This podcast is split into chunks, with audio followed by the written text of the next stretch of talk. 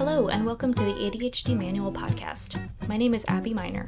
I'm a marriage and family therapist, an ADHD certified clinical services provider, and a proud ADHDer.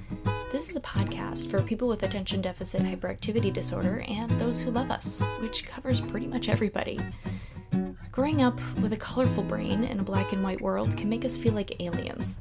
The manual we've been given to guide us through life doesn't have any diagrams of the parts we've been given. I've decided to stop throwing away my parts and start throwing away this useless manual to write my own. So kick off your shoes, have a seat, and take a break from fitting yourself into a mold that's not your shape. You belong here. Allies, welcome to the ADHD planet. ADHDers, welcome home. Hi there, welcome to the ADHD Manual Podcast, episode 3. Um, I want to start today by thanking you all after my last episode, I received some super kind feedback as well as a few five star ratings. uh, that's pretty mind blowing, um, and it really helps to grow this community. So, just wanted to say that I love hearing from you, and I feel grateful to be one of you. Um, and thanks, truly, I really appreciate it. So, today I thought we would take a bit of a turn compared to last month's episode, um, in the sense that I will do a little less complaining and a little more educating on a piece of ADHD trivia that's helped me and seems to help other ADHDers. So, on my website, I refer to three things as the pillars of ADHD. And by that, I mean three aspects of ADHD that are largely overlooked and, in my opinion, crucial to understanding and treating an ADHD diagnosis. So, those three things are the interest based nervous system, emotional hyperarousal, and rejection sensitive dysphoria. Today, I'm going to talk about the ADHD interest based nervous system. I want to start by saying I do not own this idea or this term, and most of the credit goes to Dr. William Dodson. A good place to find more information on this is his article on additudemag.com titled Secrets of Your ADHD Brain. ADDitude Mag is overall an excellent resource that I refer to a great deal, so I'll put the link in the show notes for this episode so you can uh, check it out. So, what do we mean when we say ADHDers have a different nervous system? Am I saying that we actually are alien life forces? that would be a twist. No, I'm not. Uh, our veins and our tissues and ligaments and whatnot are the same, I promise. What is different, however, is our brain wiring and chemistry. So, today we're going to explore what that means, uh, especially when it comes to motivation and attention. But before we go there, we should very briefly touch on where motivation comes from. What drives us to take action on the things we need or want to do? Well, a star player on the court of motivation is dopamine. Dopamine is a neurotransmitter, which is a chemical that sends messages in your brain. It's often called the feel good chemical, uh, and one of its jobs is to run our reward system it creates pleasure to make us repeat activities uh, like sex and food, drugs and alcohol. Um, and when we complete tasks, dopamine is that thing that gives us the feeling of accomplishment that makes us want to complete more tasks. So, one of the things that ADHD does is affect the parts of the brain that regulate dopamine meaning our brains can't transfer messages quite as effectively, and the systems that rely on dopamine, like the reward system and motivation, uh, movement, and time perception, they don't operate in the same way that neurotypical brains do. So, whereas just finishing a task or anticipating finishing a task gives a, uh, the neurotypical brain enough dopamine to motivate action, we need more to feel the same amount of pleasure and drive. So, this kind of constant craving for more is also one of the things that makes us more susceptible to addiction. Now, what makes ADHD so hard for neurotypicals, and even us too, uh, to understand is its inconsistency. This also makes it more unique and occasionally challenging to diagnose because when checking for symptoms, we as providers are often taught to check across multiple settings and contexts so as to rule out environmental stressors that might be causing the distress, right? But with the diagnosis criteria for ADHD, like do you have difficulty sustaining attention or maintaining focus? Or do you struggle with sitting still? Or do you talk too much? The answer is usually uh, sometimes, right? Because it's not that we can't pay attention, it's that we can't control our attention and motivation when we need to follow the law of the land. To neurotypicals, on the outside, it looks like we can control it. So they say things like, I know you can do this task because you can do a task that interests you. They are describing exactly how the ADHD nervous system works. We can do things that interest us. They might as well be saying to a drowning person, I know you can breathe because you can breathe just fine on land. It's nonsense, right? We all need the right context to activate our abilities. So, when does our motivation center come online? Glad you asked. So, first, let's review how a neurotypical person gets motivated and just, quote, does stuff that needs to be done. Uh, I say review because this is part of the generic brain manual I think everyone will recognize uh, because this is what we've been told is normal an importance based nervous system. So, neurotypicals um, have this nervous system that's based on importance. So, they're wired to activate their motivation and attention based on three things. Uh, so, one obviously is importance. Um, so, a task that, while it may not be interesting, it holds importance to someone or to their goals. Um, then, the second thing is secondary importance.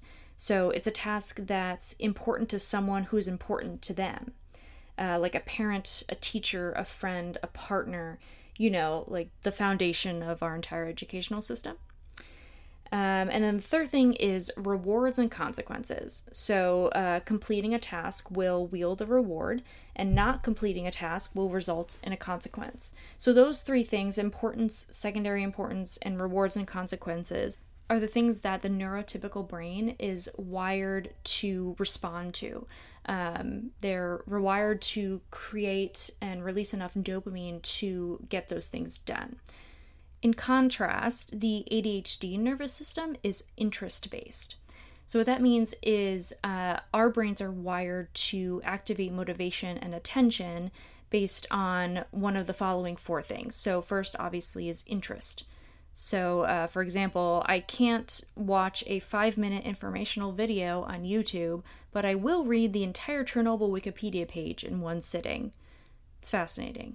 So, the second thing is challenge. Um, so, for example, in elementary school, I burned through books like nobody's business, mostly because I wanted to beat some nerd in a reading contest. and who probably didn't even know we were rivals, like we are competing, but I really wanted to beat him, so it really uh, made me read a lot of books. The third thing is novelty. Um, so if something is new, you know, new makes things interesting. Um, so, for example, I can get really invested in any productivity or organization gizmo for two weeks before it gets old and I have to find a new gizmo. And the fourth thing is urgency. Urgency triggers ADHD motivation, which, combined with time blindness, is why procrastination is an almost universal affliction on our planet, our ADHD planet.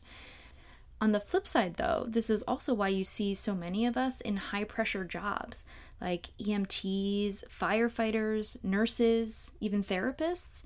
Uh, we often do really well in these kinds of roles because um, urgent time crunched situations that focus heavily on the now really need an ADHD brain on the team. Wouldn't you agree? Now, it's important to note that these four things can also help motivate a neurotypical person. Uh, you know, being interested in a task, something being new, um, you know, uh, a deadline. Those are things that will help everybody um, or will contribute to motivation, but the big difference is that we as ADHDers need that increased dopamine to motivate at all, whereas neurotypical people don't. They don't need a task to be interesting in order to start it, whereas we do. And this is what really gets me about opposition to ADHD accommodations because they can help everybody. You know, everyone does better when they're interested um, or engaged. Um, so why not? you know? So, some examples are probably coming to your mind of how someone with ADHD might struggle with the systems most of their peers seem to fit into seamlessly. Most schooling, discipline, or parenting structure, organizational systems, jobs, and overall expectations rely really heavily on everyone being able to identify what's important or take someone in power's perception of importance and jump into action on command in order to pursue a long term reward or avoid a consequence.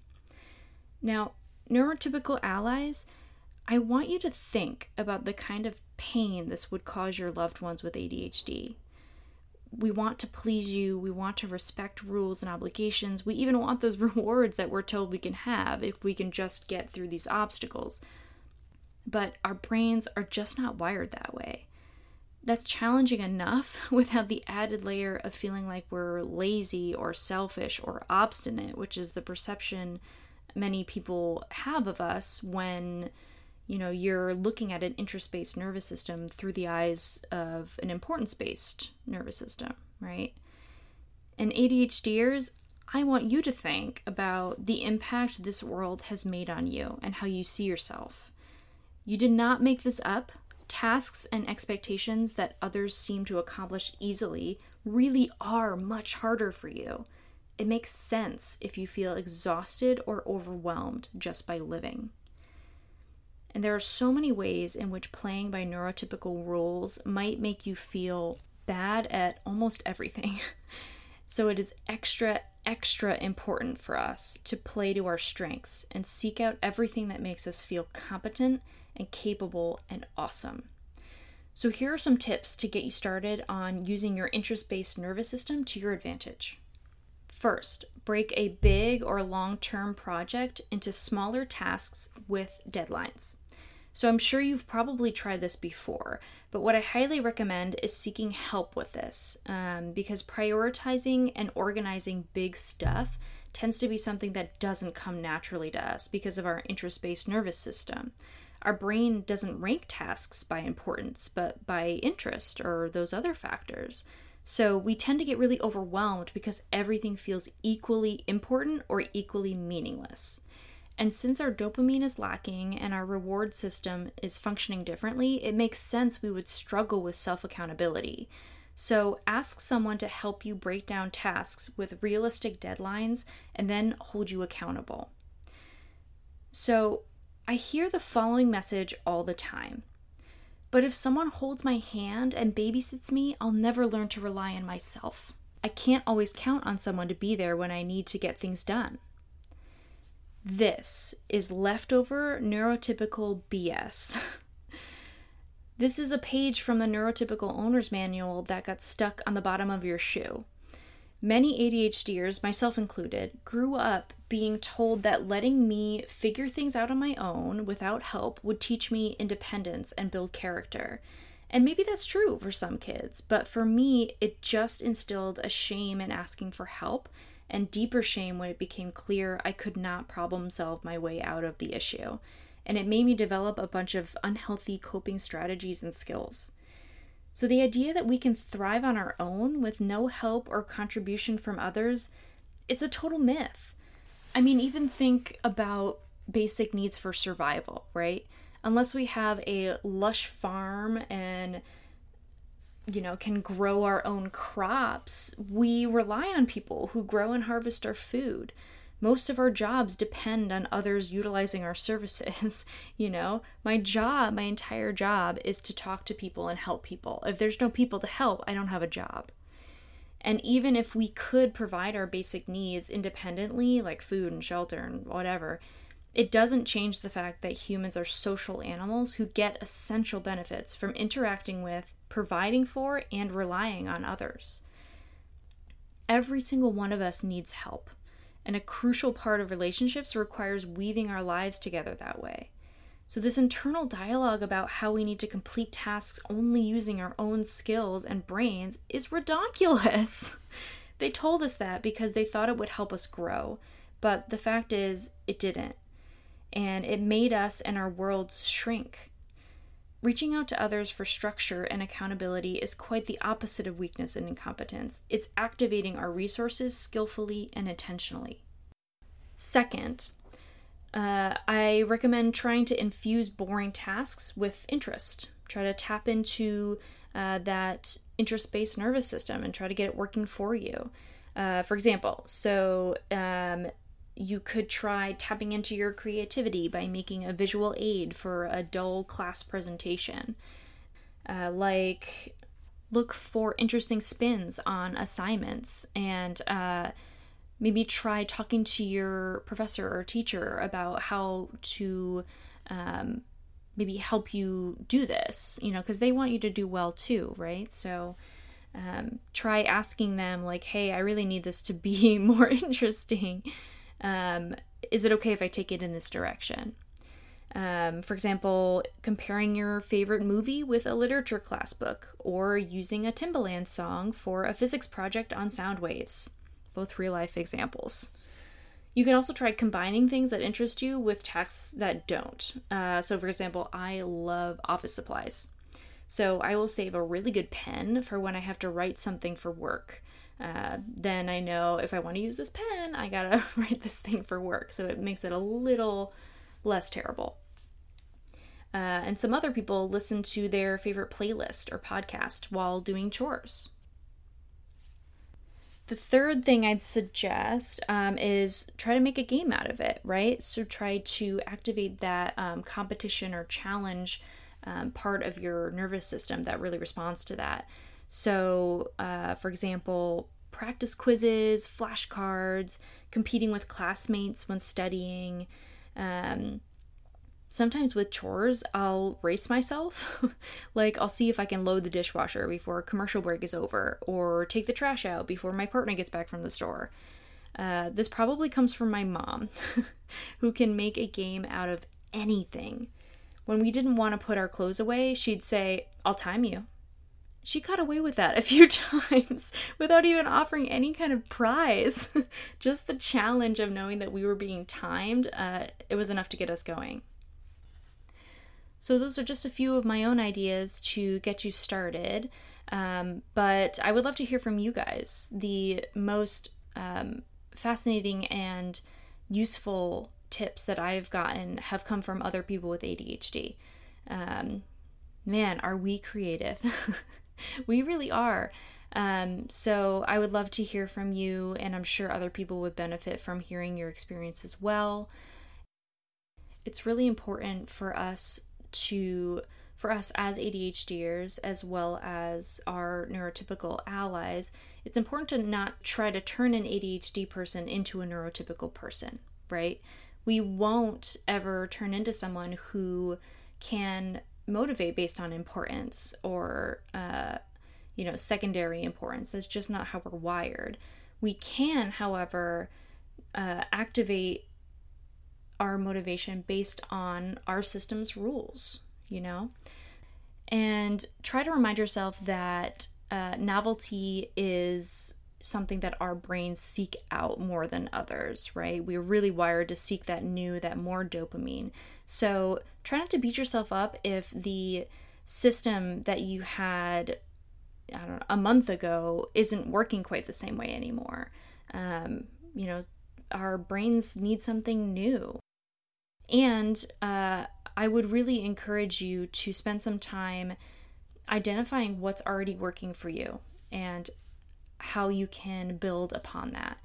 Everyone works a little bit differently, um, and of course, everyone's interests, uh, challenges, you know, uh, novelties, all of those will be different depending on the person. So, I encourage you to take some time getting to know yourself and taking note of when do you get in the zone? When are you able to focus and motivate? Because that'll be the secret uh, to building your toolbox. That's all for this episode, but there is plenty more at my website, theadhdmanual.com. That's T H E A D H D M A N U A L.com. You can find me on Facebook, Twitter, and Reddit at The ADHD Manual. Do you have a question, comment, or story? Then I want to hear it. Email me at theadhdmanual at gmail.com. Very special thank you to my brother, Joe Miner, for composing this theme music, and thank you so much for listening. And remember to be kind to yourself. See you next time.